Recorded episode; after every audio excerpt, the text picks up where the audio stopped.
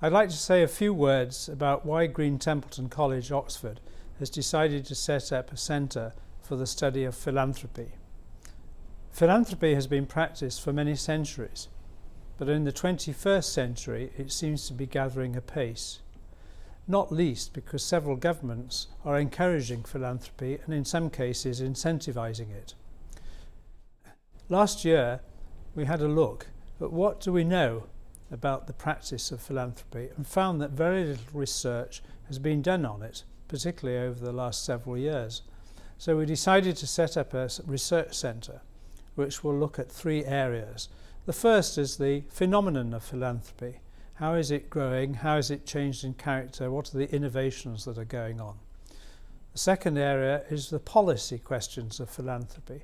How do philanthropists and philanthropic foundations make decisions on what to support, for example? Are there differences in approach in different cultures?